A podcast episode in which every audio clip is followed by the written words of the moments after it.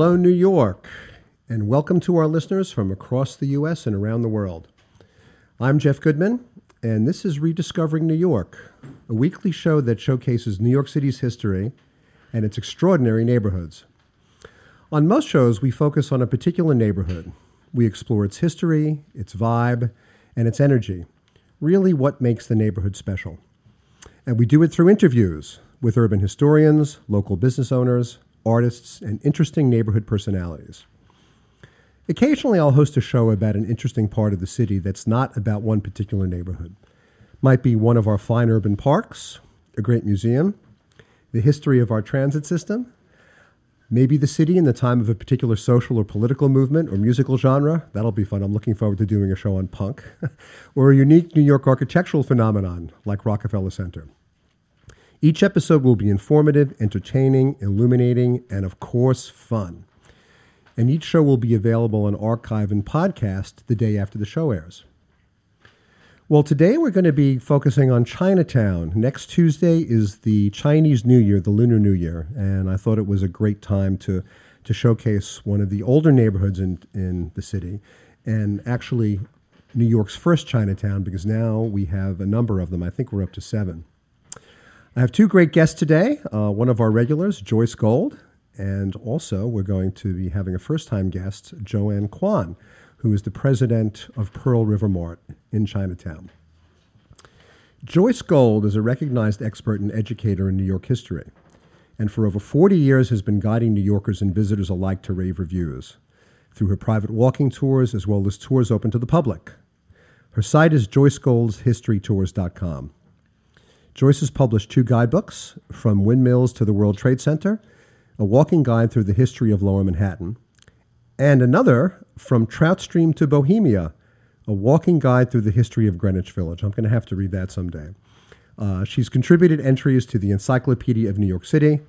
Uh, her article, Learning on Foot Walking Tours of New York City, appeared in the Parents League 2007 review. And Joyce also has been called the grand doyen of New York City walking tours. It's a hearty welcome to Joyce. Joyce, welcome. Hi, thank you for having me on, Jeff. Always a pleasure, as you know. Uh, and also, full disclosure Joyce and I partner with a number of her tours, which I have uh, from my business walking tours, which also are coincidentally called Rediscovering New York.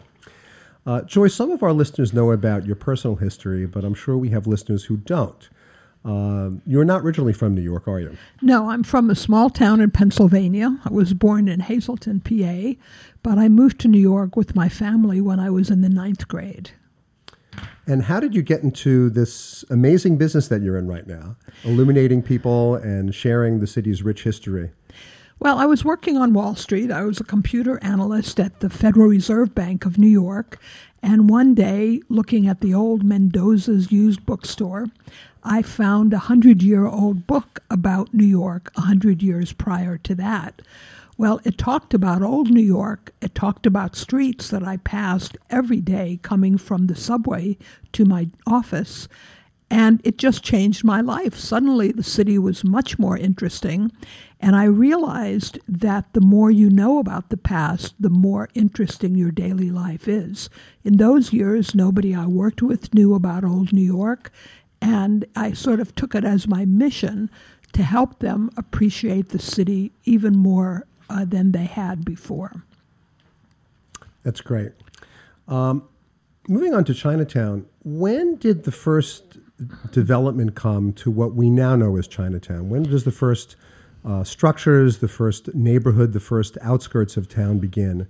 Well, and you know, okay, you know, the city really begins with uh, the European uh, entry in uh, at the financial district, the southern tip of the island. The, the Dutch wanted to make sure the British weren't invading with their ships.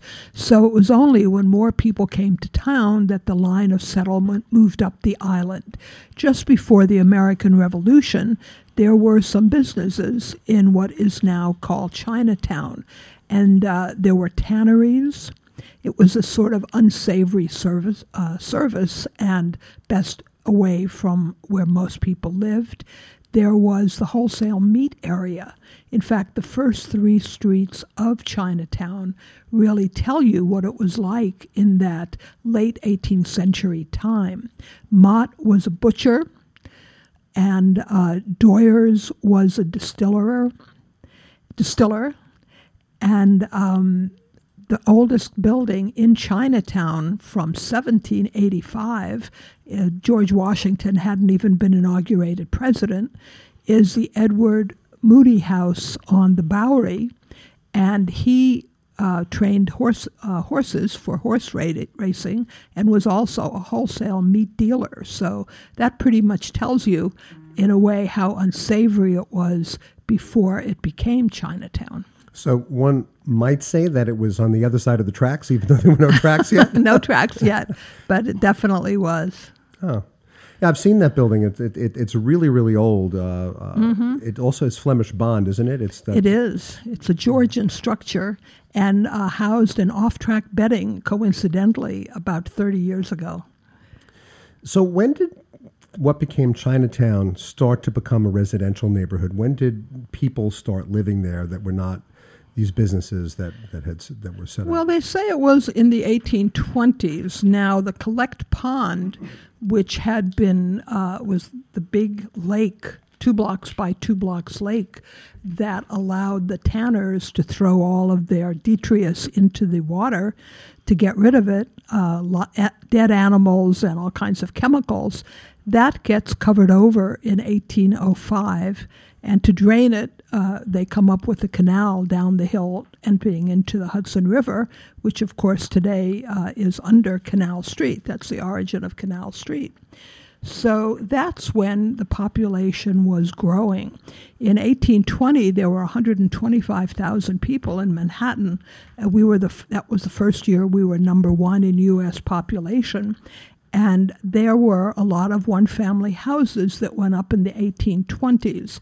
But one of the main reasons, not the only one, but one of the main reasons that caused the neighborhood to become really filled with a lot of impoverished people was that the tax laws of the time.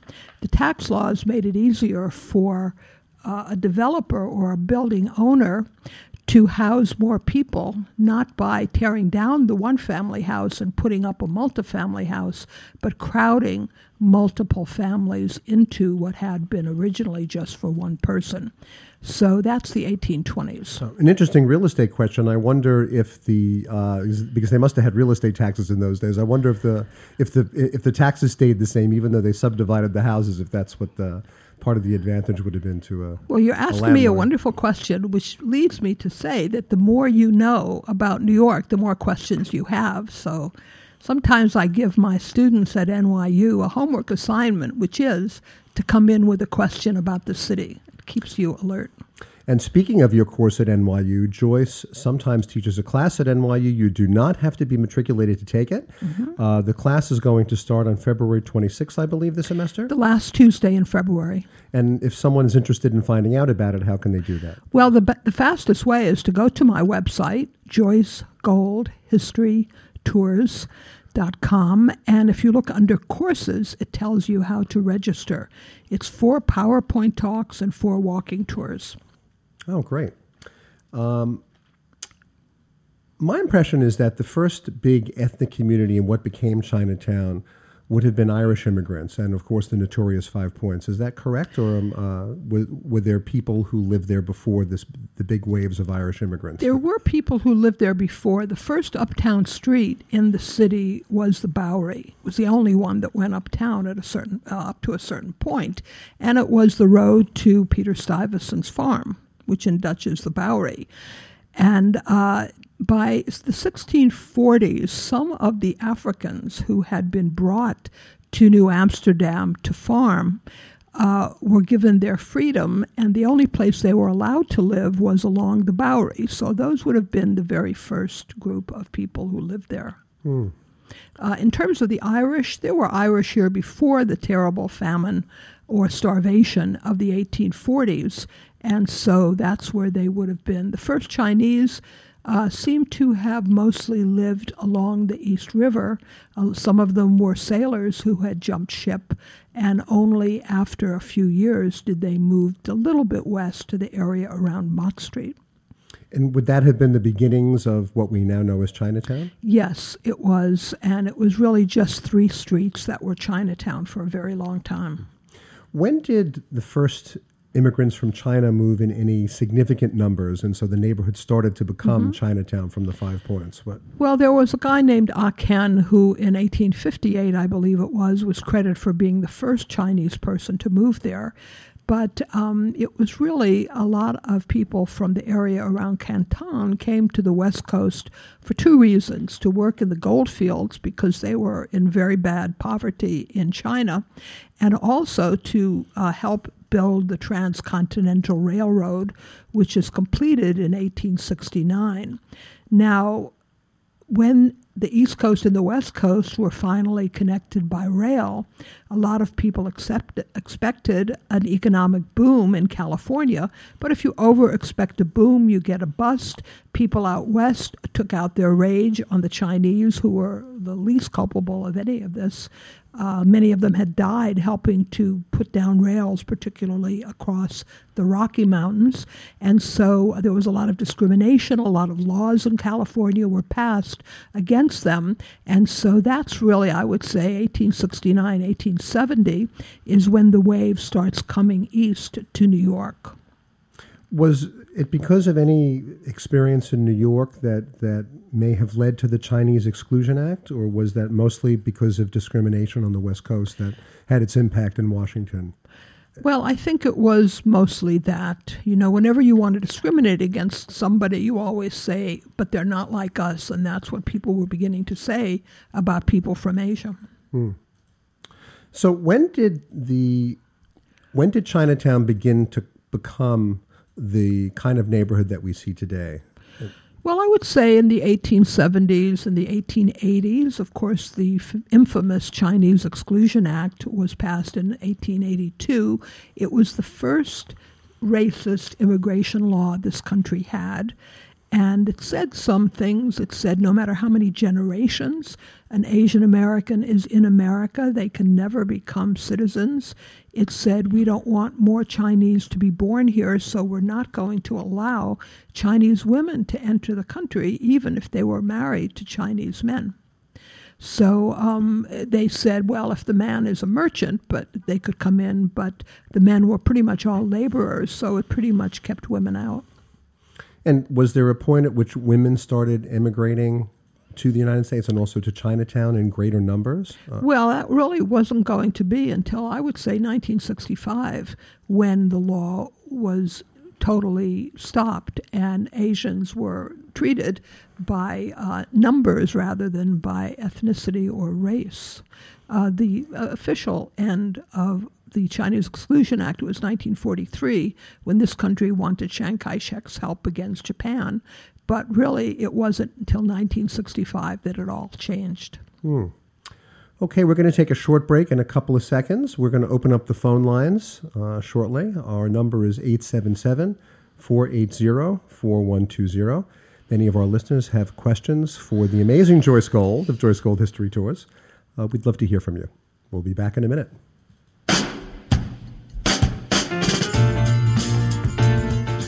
You're listening to the Talking Alternative Network.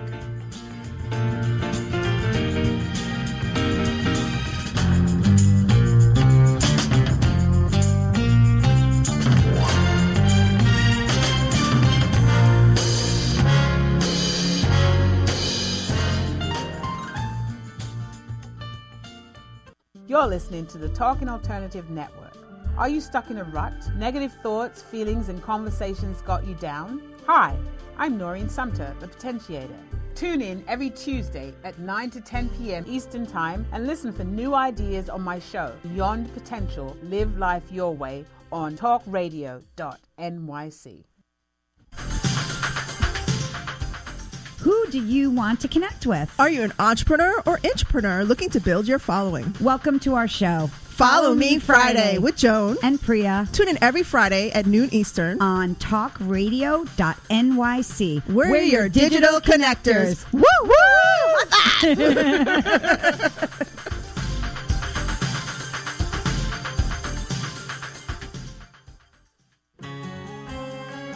Talking Alternative Radio, 24 hours a day.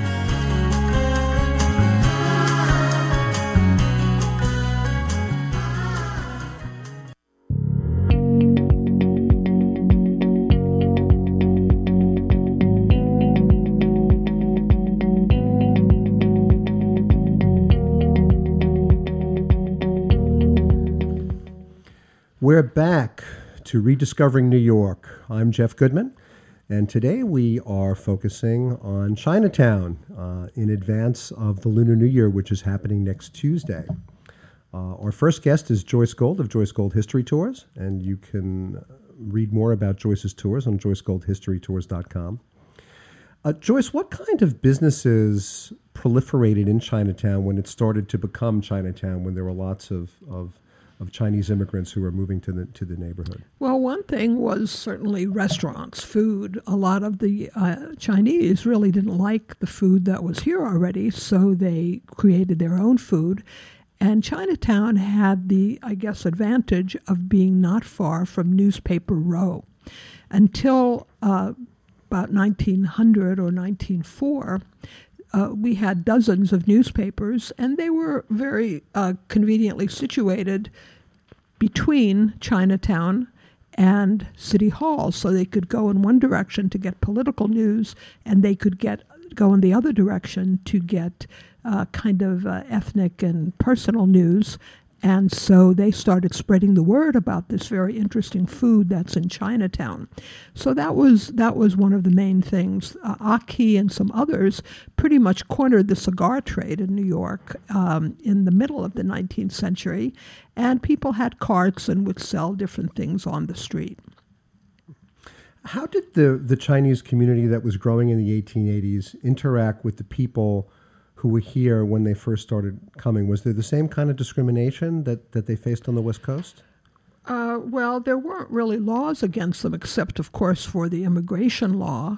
But um, they weren't really respected very much. They were thought of something as an oddity, I guess. And so people would often feel very exotic by going there. Of course, it got the reputation of being filled with opium dens and kind of terrible, terrible things. And some people, and I hate to say it, but tour guides, in my own profession, tour guides, Chuck Connors was the most notorious. He would have people act like they were in an opium den, and then he would sort of confuse the tourists and take them around and get them lost and take them to this set up opium den. And then he would provide um, them for the pickpockets that were his friends. So they would often be ripped off. So that was one of the uh, occupations as well. How long ago was this? Was this recent? Is Chuck one of your competitors, or was this uh, before you went into the business? Uh, this was definitely have nothing to do with me. no, no, but what? But I know, I know. It was about 100 years ago. okay, okay. 1811. this is- 1911. This is pre Joyce Gold Yes. History Tours. Okay, okay.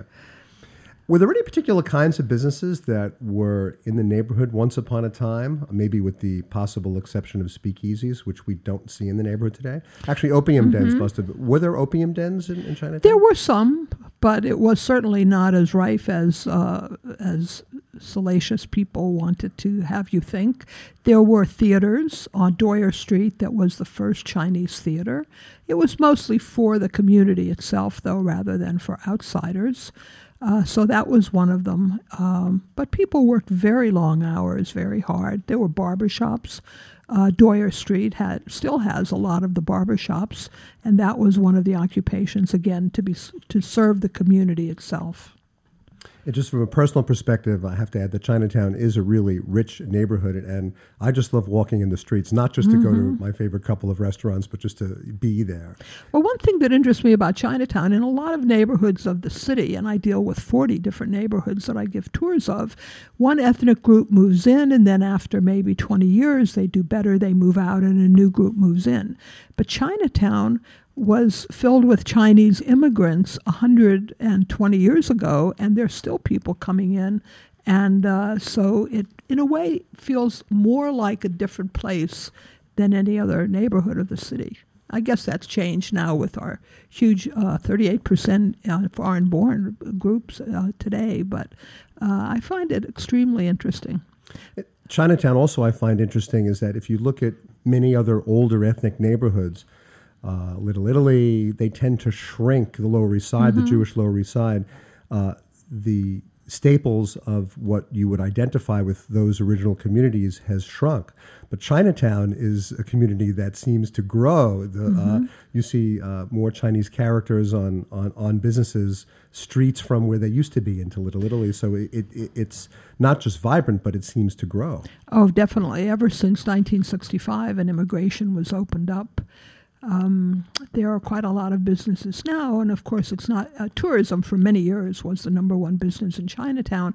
But now, of course, there are lots of doctors and lawyers and other kinds of shops, and so it's it's not just what it used to be.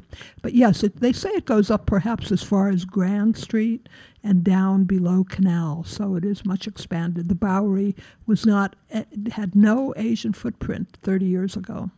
Oh wow. And we're going to speak to a business owner and manager uh, who has a business below Canal Street in the second part of our show. Uh, aside from Chuck Connor disappearing from the scene, how has the neighborhood evolved in the 20th century? What would it have looked like around the time of the First World War in the 20s, and, and how do we see it different today? Well, before 1965, it was largely Pell Street, Doyer Street, and Mott Street. It was very small. Uh, the Irish were basically around there. Since women were not, in general, allowed to be, uh, Asian women were not allowed to come into the country, there seems to have been some intermarriage among the nearby uh, Irish women and Chinese men. But it was basically just three streets until the immigration laws changed. I mean, before 1965, you could be three ge- third generation Chinese Canadian, and we wouldn't let you into this country. Just part of our, a terrible part of our past, one of a number of terrible parts of our past. So, if you had been uh, an immigrant and had immigrated in the United States to the United States, and then the Exclusion Act was passed, does that mean that you, one was not able to become a citizen? And then, if you had children, that they were not citizens of the Correct. Country? You could never become a citizen. That was part of the law. Wow. Well, I'll have to give credit where credit is due to an evolving country, and of course to President Johnson, who signed the Immigration and Nationality Act of 1965, also called the Celler Act. Uh, Hart-Celler, yeah. Hart-Celler. It did remove the institutionalized discrimination that existed against non-Northern European immigrants, mm-hmm. and very symbolically, he signed that law at the foot of the Statue of Liberty. We're not going to compare him to a more recent president, but you can use your, you can guess uh, use your ima- imagination. One thing that I've always been been interested in is is is if the I mean we see the celebration of the Chinese New Year and the color and the costumes and and firecrackers. How has the celebration of the New Year changed over the years? Has it changed over the years, or has it always been the same? Well, that I don't really know, but I do know it's become very, very popular, and especially after 9 11, when uh, some of the uh, visitors, particularly student groups and international travelers, for years thought New York was unsafe and didn't come. And they were the biggest uh, clients for the shops in Chinatown. Uh, the uh, stores there and the population have worked very hard to have things like dragon dances and events and food. Uh, food events to get people back because it is just so fascinating and uh, it's very close to many other things in China, in the city, but it's an, an enclave. And of course, now we're just talking about the Manhattan Chinatown. Apparently, there are more than twice as many Chinese in Queens County, and almost as many as that in Brooklyn. Well, now we have Chinatown in Sunset Park. We have mm-hmm. Chinatown in Flushing, mm-hmm. and I'm probably missing a couple of them. Uh, Am I? yes, you are, but we won't go there uh, because we're talking about Manhattan today. Yes, yes, of course. um, what kind of personal experiences have you may have had in, in, in your travels or with or with some tour groups? I know we've we've done a couple of, of tours, but my my group is pretty staid and just goes along. Have you had any any interesting or out of the box experiences with people that you've taken on tours in the neighborhood? Well, I've taken school groups to Mott Street, and I have a wonderful picture of the kids holding their noses in front of the fish store, the outside fish, very colorful fish outside. Uh, of course, it's right at the edge of the Five Points, and so that appeals to a lot of people who want to know about when it was one of the most dangerous, or known as one of the most dangerous places in the country 150 years ago. There's a shop that sells cardboard versions of iPhones and computers and other things that people take to the graves when they honor their relatives and give them things in cardboard form that they might have wanted to have in the afterlife. So there are a lot of wonderful things. One of my favorite parts of Chinatown is Columbus Park because people there play instruments, they sing. Uh, they have all kinds of events. They they play cards and other games out front, and you know so much of new of American life changed when people started staying inside with television. But somehow Columbus Park always reminds me of what this country was before we had television. It's like everybody's backyard, and it's very communal and just wonderful. And Columbus Park, of course, at one point was tenements and was. Oh, uh, it still is. Yes, it was Neapolitan, which is why in the 1890s, when much of the worst of the Five Points was demolished, it was named for an Italian explorer. Ah. Well, um, there was, isn't there some history of Irving Berlin down in Chinatown? There is, because 100 years ago, 130 years ago, the Bowery was one of the main entertainment spots of the city. The Bowery is so fascinating because it's always been a divide with different ethnic groups on different sides. Uh, in the 1860s, there were Irish on one side and Germans on the other. In the in 1900, there were Italians on one side and Jews on the other. And today, there are people from different parts of China that the Bowery separates. So I find that particularly interesting about it. Were there different sort of areas for people, let's say, from who were from Canton originally, people who were from further up north? With, did you have those kind of geographical divides in the neighborhood? Uh, there are now, uh, apparently in the 1880s, I'm sorry, 1980s, uh, people from the Fujian province north of Canton started coming in, and they pretty much are east of the Bowery. And uh, the statue of, for example, Commissioner Lin, who was who tried to end England's uh, import exporting opium into China in the 1840s and 1850s primarily he faces the Fujianese east of uh, east of the Bowery, whereas the Confucius statue faces Old Chinatown west of the Bowery. So there are subtle differences that tell you uh, the changes going on. Mm. One more question: Do you have any favorite places to eat in the neighborhood? well, I like the Nom Wah Tea Parlor. It's I was there many, many years ago when it was owned by another member of the present family but it's the, the oldest dim sum place in the city. And that's one of my favorite. There's also a wonderful shop on Mott Street where uh, there are unusual things that are sold, and it's quite different from much of the rest of the neighborhood. Mm. Well, Joyce, thank you. It's been a pleasure to have you on again. We have been speaking with the amazing Joyce Gold of Joyce Gold History Tours. Joyce is a fantastic tour guide and knows more about the city's history than anyone I've ever met. you can take her tours at joycegoldhistorytours.com and also find out about the fabulous course she's giving at NYU later next month. Joyce, thank you so much. Great to have you. Thank you very much, Jeff. It's a pleasure.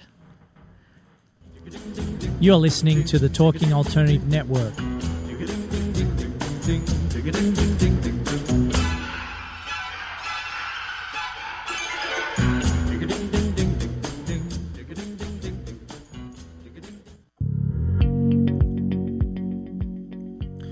Do you love or are you intrigued about New York City and its neighborhoods?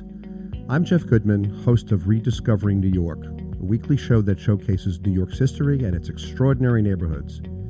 Every Tuesday live at 7 p.m., we focus on a particular neighborhood and explore its history, its vibe, its feel, and its energy.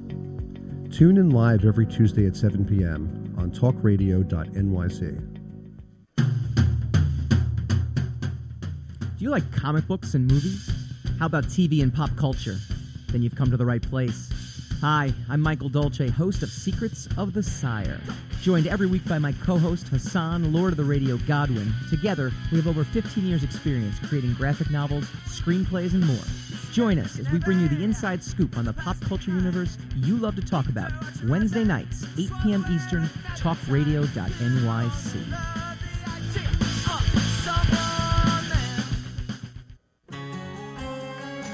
Talking Alternative Radio, 24 hours a day.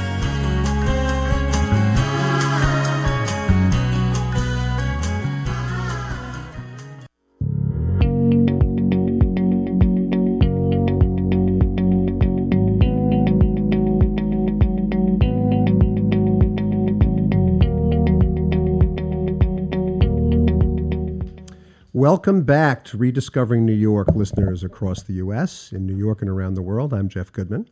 And today, in advance of the Lunar New Year next Tuesday and the Chinese New Year, we are focusing on Chinatown, actually, Manhattan's Chinatown. It's New York's oldest Chinatown. Support for Rediscovering New York comes from the Mark Myman team, mortgage strategist at Freedom Mortgage. For assistance in any kind of residential mortgage, Mark and his team can be reached at 646 330 4735. And the law offices of Thomas Siaka, specializing in trusts, estate planning, and probate administration. Tom and his staff can be reached at 212 495 0317. Even though I'm a real estate agent, one thing our show is not about, it's not about real estate or the business of real estate. Uh, but there is a really good show for real estate. It's called Good Morning New York Real Estate with Vince Rocco. It's on Voice America. You can reach it on voiceamerica.com. It can be heard on Tuesday mornings live at 9 a.m. and also on podcast. You can like us on Facebook, Rediscovering New York with Jeff Goodman. And you can also follow me on Instagram at Jeff Goodman NYC.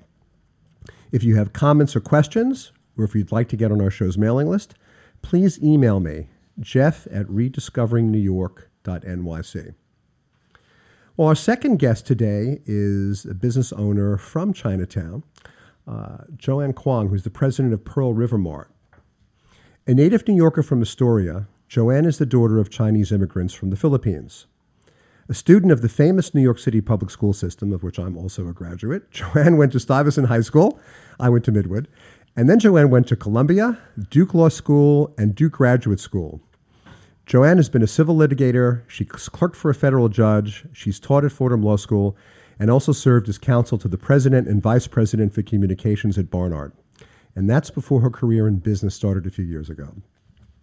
Joanne is the daughter in law of Pearl River Mart's founders. After witnessing the public lament that followed the 2015 closing of Pearl River when it was in Soho, Joanne decided that the family business deserved another, another chapter in its already storied history. And so in November 2016, she reopened its doors, this time at the crossroads of Tribeca and Chinatown, at its present location of Broadway and Walker Street. Under Joanne's leadership, Pearl River not only remains the joyful and eclectic emporium beloved by New Yorkers and visitors, it now also serves as a torchbearer for preserving Asian culture and highlights the creativity of Asian and Asian American entrepreneurs, designers, and artists. Those are the kind of businesses that we love at Rediscovering New York. And she's opened two additional locations one in Chelsea Market and a brand new location at the Museum of Chinese in America, which is having its grand opening this week, right in time for the Chinese New Year. It's with great pleasure that we welcome Joanne Kwong to Rediscovering New York. Welcome, Joanne. Thank you so much for having me. So, you're a native New Yorker. Yes, And born you- and bred. And you grew up in Astoria. I did, yeah. Um, you know, technically our mailing address was Long Island City, but until last year uh, with Amazon, um, I always had to explain to people where that was. So I always said Oh. Astoria. Uh, but actually, my zip code is Long Island City, and it always has been. Ah, okay. well, interesting little factoid. Uh, the uh, historical society out there is Historia and Long Island City. It's one and the same. And they used to have their offices in Astoria, and they've just moved to Long Island City.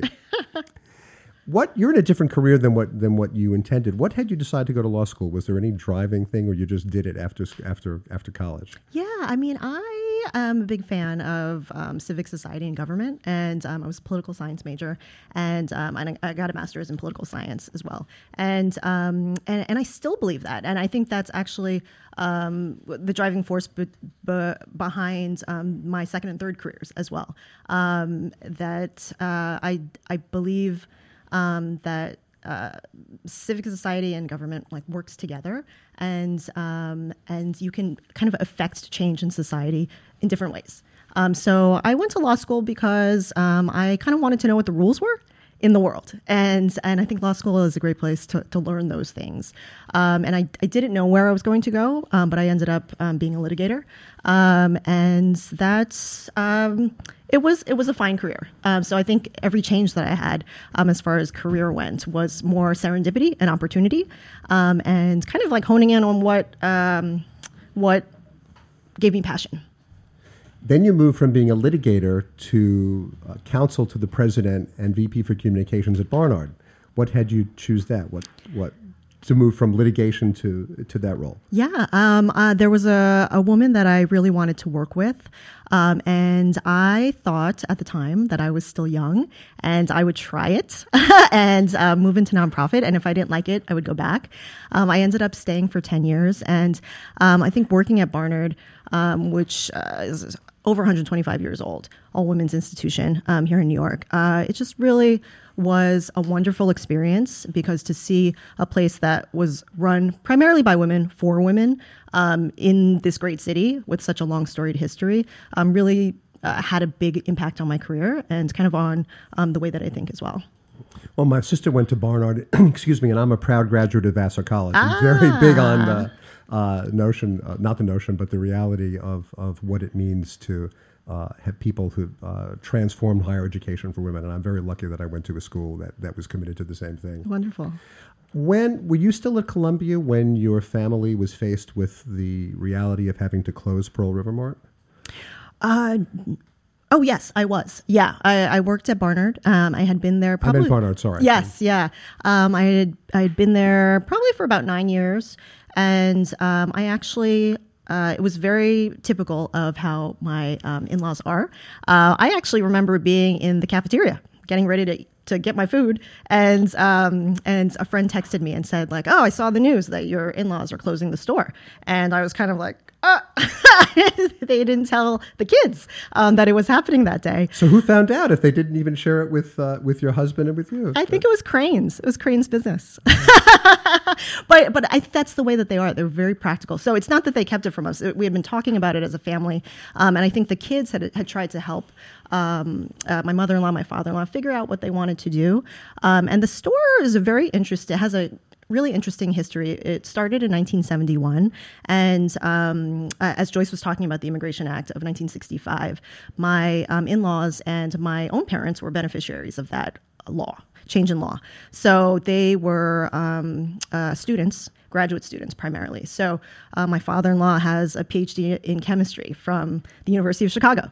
And he was part of this activist community in New York of kind of overseas Chinese students and postgrads who it was the post Vietnam era, and they um, couldn't understand why um, relations between China and the US were frozen and why trade was embargoed. It didn't make sense to them because in their world, you know, people were people.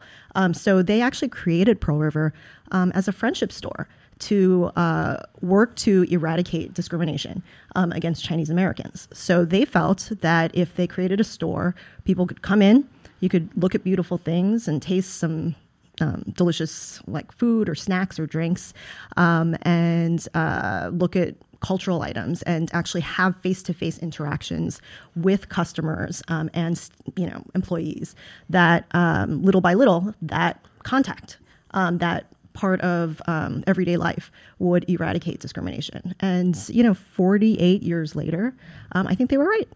Uh, so th- for them, um, when they were faced with a quintupling of rent um, in 2015, I think for them, they also felt like they had accomplished their mission. Quintupling of rent. Wow. It was quintupling. They had been paying about a little over a million dollars a year in Soho, and it had quintupled to $6 million a year. So that's a lot of lucky cats to sell. it's a lot of fans. And I think for any small business, if you look at that stretch of Broadway in Soho, um, it's it's looking a little empty. Um, and, and, I think that is the reality of um, real estate in New York City. Mm. So, how long after you got this news did you start thinking about maybe there's a way that we can, I don't say resurrect, maybe there's a way that we can continue this great tradition and what this business has done for not just your family but also for New Yorkers and for and and for the community in New York. Yeah, something really interesting about my in-laws is that um, maybe it's because they they uh, kind of came of age in the '60s and, and '70s and were pretty progressive in New York City. Um, they never really pressured their children, uh, my husband and his sisters, um, to go into the family business. Um, in fact, they had never even mentioned it. Um, so I think th- us kids. Uh, you know, we were trying to help them um, to figure out what they wanted to do, if they wanted to continue the business.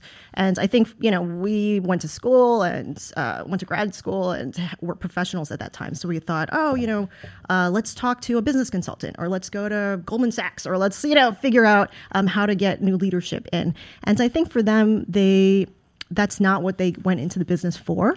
Um, so they wanted to make sure that there was somebody to lead uh, the next generation that felt the mission of friendship um, and community like they did, and um, and yeah, I, I, and I think uh, there was uh, such a reaction to the announcement. It was on social media, and um, just all this uh, lament um, as as ha- is what happens sometimes when uh, beloved places close in New York, and it just had a, a, real impact on me.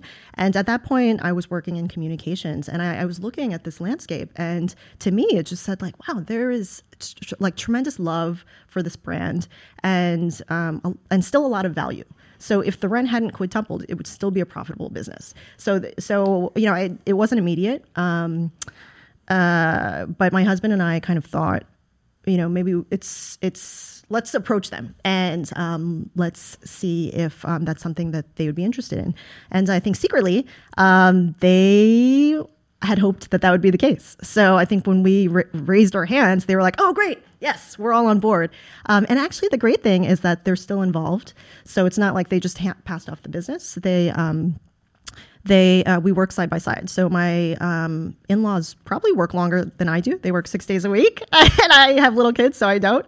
Um, but but um, it's it's great. Uh, it's intergenerational, and um, and we're building the business back together. Oh, that's great. That's great. You know, one question I ask business owners is why they choose a particular neighborhood to to establish a business in or buy a business in. When someone takes over the family business, that's usually not a question because you just take over a business that is in the is in the family. Uh, but you actually had to make a choice about about about relocating the business, about locating it somewhere because it was already closed. Uh, Pearl River Mart actually was not in Chinatown; it was in Soho. But now you are in Chinatown in Tribeca. What had you decide to to uh, establish the new location where, where, you have it now? Um, yeah, one I think one benefit that I really have is um, my in-laws are two mentors who they have uh, built this business for 47 years. So um, they had kind of quirky requirements. Um, so they felt like it had to be on Broadway. Um, it had to be. They live in Soho, so it had to be kind of walking distance from their apartment. Um, and uh, I think they felt strongly that it should be on a corner. Um, so you know, literally, I think uh, my father-in-law went up and down Broadway and um, talked to some of the landlords or whoever the brokers were, and kind of looked at what was available. And um, and uh, our store now is about a block south of where the store was two stores ago when it used to be on Canal and Broadway. Oh, okay. So it's you can actually see it from our window, and we're like three blocks from the Soho store. So it's it seemed um, serendipitous to stay in that um, area. Oh, great. All right. Well, we will be back in a moment to continue our illuminating conversation with Joanne Kwong of Pearl River Mart. You're listening to the Talking Alternative Network.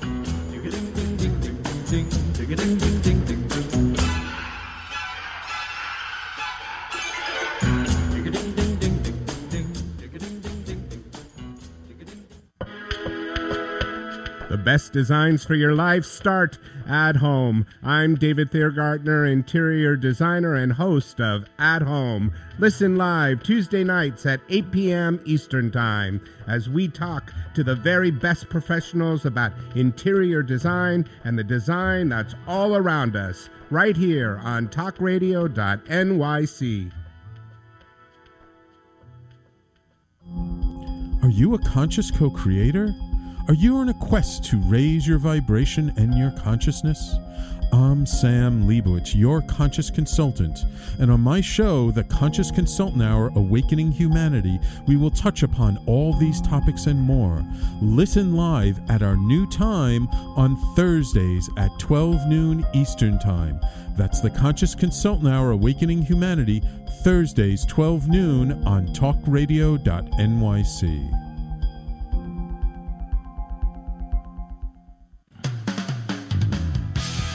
talkingalternative.com.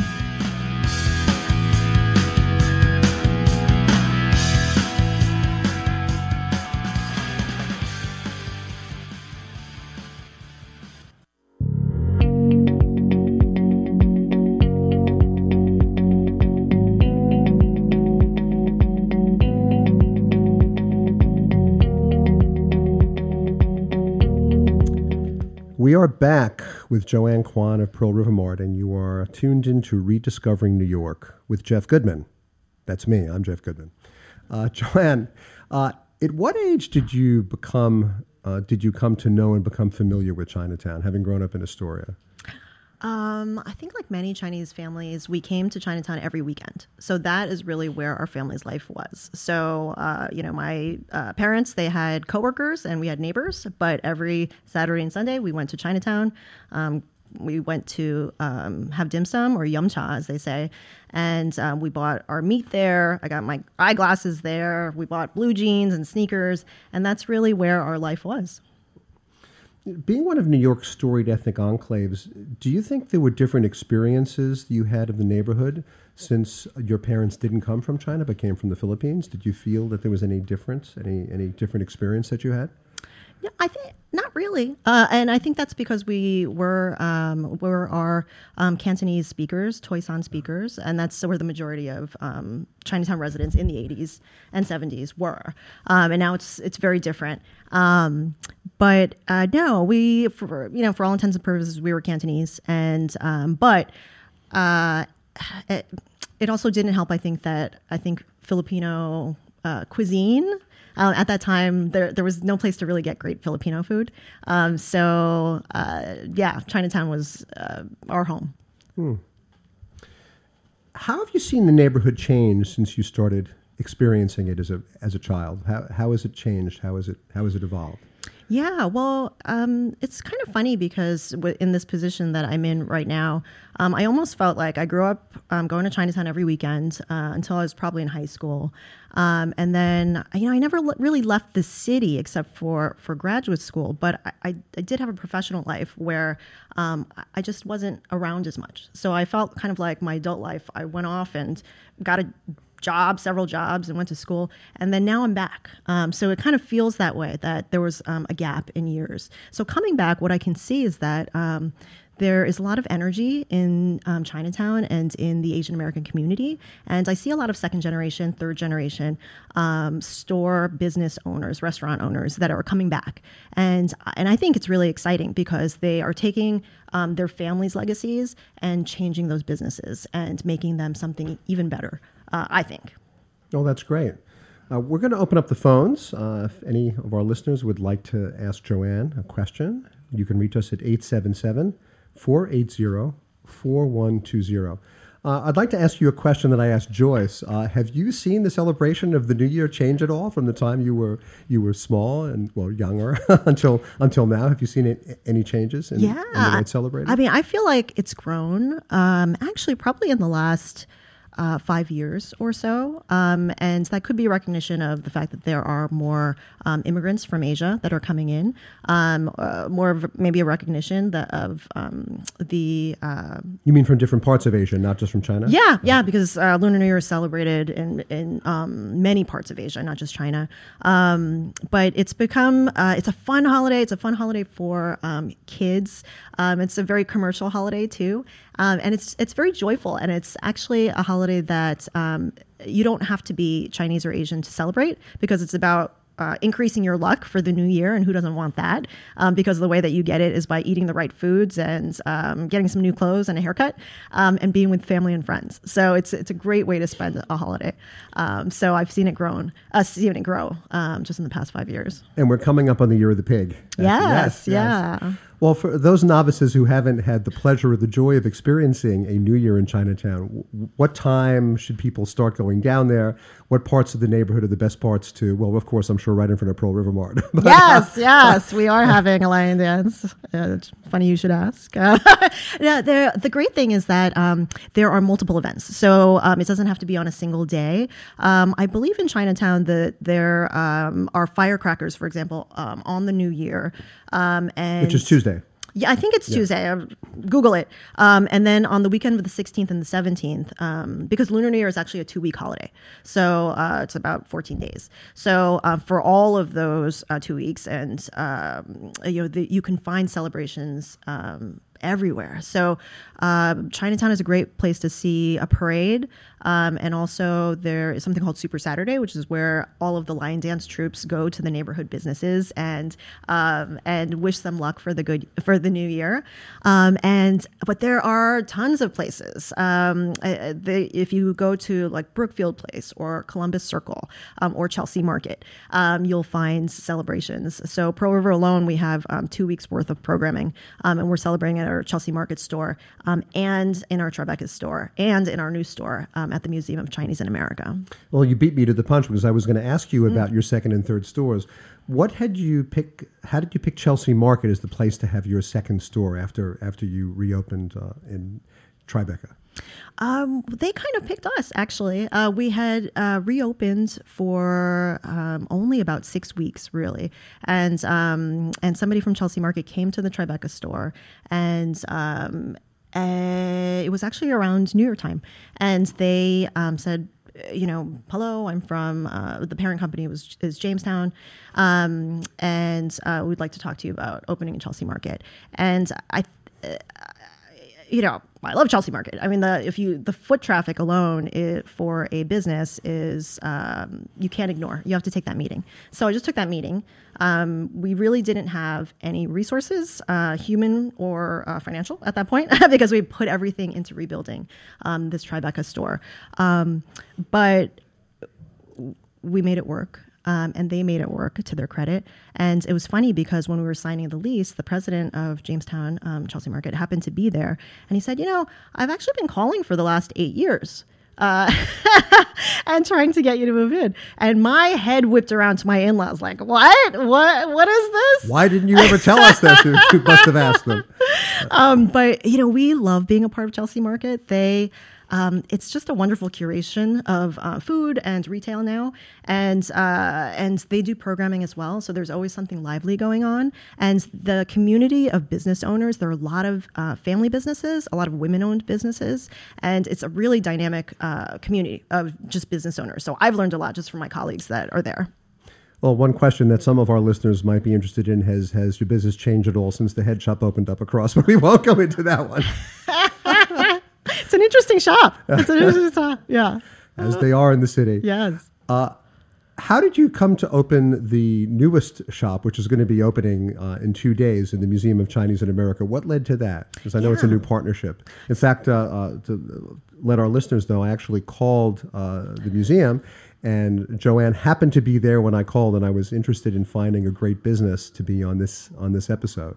And the person who picked up the phone said, It's funny, you should be calling right now. Talk about serendipity. It's one of the most serendipitous business experiences I've ever had. Yes. How did you How did you become engaged with the museum and, and open up a, uh, a store in the museum? Yeah, you know, so um, uh, just I'll make it short, but like the longer story is that when I was a college student, this was 25 years ago, um, MoCA, uh, Museum of Chinese in America, MoCA for short, um, was in a uh, on the second floor of PS 23, which um, was on I think Mulberry Street at the time, and it was kind of a two room. Um, I mean, I don't know if you could call it a museum. It was uh, it was just a very humble place, but it had archival materials, and uh, you know, as a young uh, college student. Um, I, I, kind of felt like, wow, what is this? Um, and I always remembered it. So when I came back to Chinatown, um, it it had uh, changed. It had moved into this um, beautiful space on Centre Street, um, designed by Maya Lin, um, and uh, it really seemed to be the glue uh, or one of the glue important um, institutions that um, kind of held the neighborhood together. So um, they collected oral histories. Um, I didn't really know what I was doing, but I built an art gallery on the second level of um, the Tribeca store um, because I felt like there there needed to be ex- exhibition space for Asian Americans, and in Chinatown and in downtown Manhattan because there's not a lot of gallery space uh, for emerging artists um, that they don't have to pay for. So um, I I asked them for help, and they Herb Tam, who's the uh, curator there, he brought over the entire curatorial team to look at my small 600 square foot room um, that needed some renovation uh, and that uh, to make it comfortable for artists. So I think they they constantly do programming and their exhibitions um, help the community, and uh, I couldn't be more thankful. So I, I, think we had stayed in close touch over the last two years, and so um, I think when they had the idea that they wanted to improve um, their uh, gift shop. Um, which is in their lobby. Um, it, it kind of organically came about from that conversation. Oh, great. What a success story. Well, you can visit any of the three shops of Pearl River Mart, their flagship store, and the crossroads of Tribeca and Chinatown on Broadway and Walker Street. Of course, Chelsea Market, and beginning Thursday, the Museum of Chinese in America. Joanne, thank you so much. It's been an illuminating conversation. Thank you so much for having me. My pleasure indeed. If you have comments or questions for Rediscovering New York, if you'd like to get on our show's mailing list, you can email me, Jeff Goodman at rediscoveringnewyork.nyc. You can also like us on Facebook, Rediscovering New York with Jeff Goodman, and also follow us on Instagram at Jeff Goodman NYC. Once again, I'd like to thank our sponsors, the Mark Myman team, mortgage strategist at Freedom Mortgage, and the law offices of Thomas Siaka, specializing in trusts, estate planning, and probate administration. And we have one other sponsor, me. I'm a real estate agent at Halstead Real Estate, and whether you're selling, buying, leasing, or renting, my team and I can provide our clients with the best service and expertise in New York City real estate. You can reach us at 646 306 4761. Our producer is Ralph Storier. Our engineer is Sam Liebowitz. And thanks to our special consultant, David Griffin of Landmark Branding. Thanks for listening. We will see you next time. You're listening to the Talking Alternative Network.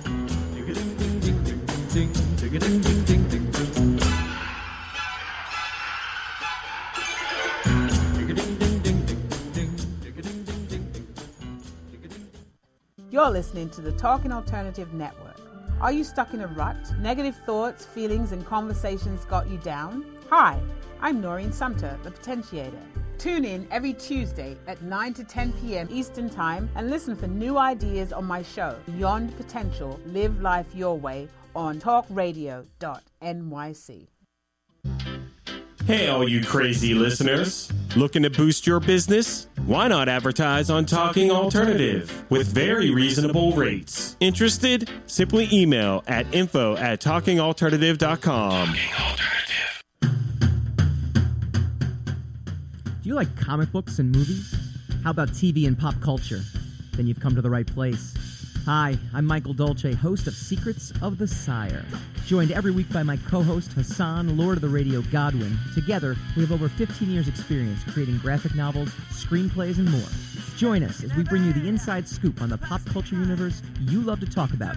Wednesday nights, 8 p.m. Eastern, talkradio.nyc.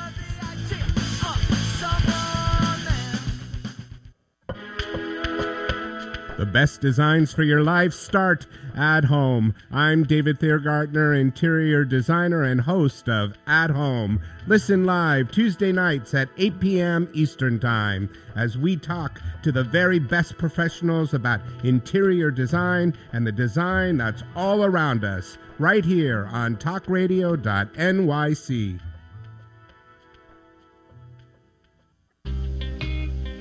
You're listening to the Talking Alternative Network at www.talkingalternative.com. Now, broadcasting 24 hours a day. Talking Alternative. Are you a conscious co creator? Are you on a quest to raise your vibration and your consciousness? I'm Sam Liebowitz, your conscious consultant, and on my show, The Conscious Consultant Hour Awakening Humanity, we will touch upon all these topics and more.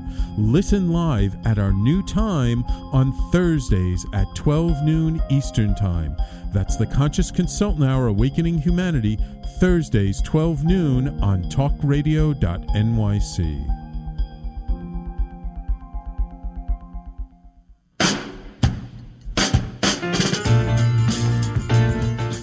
You're listening to the Talking Alternative Network.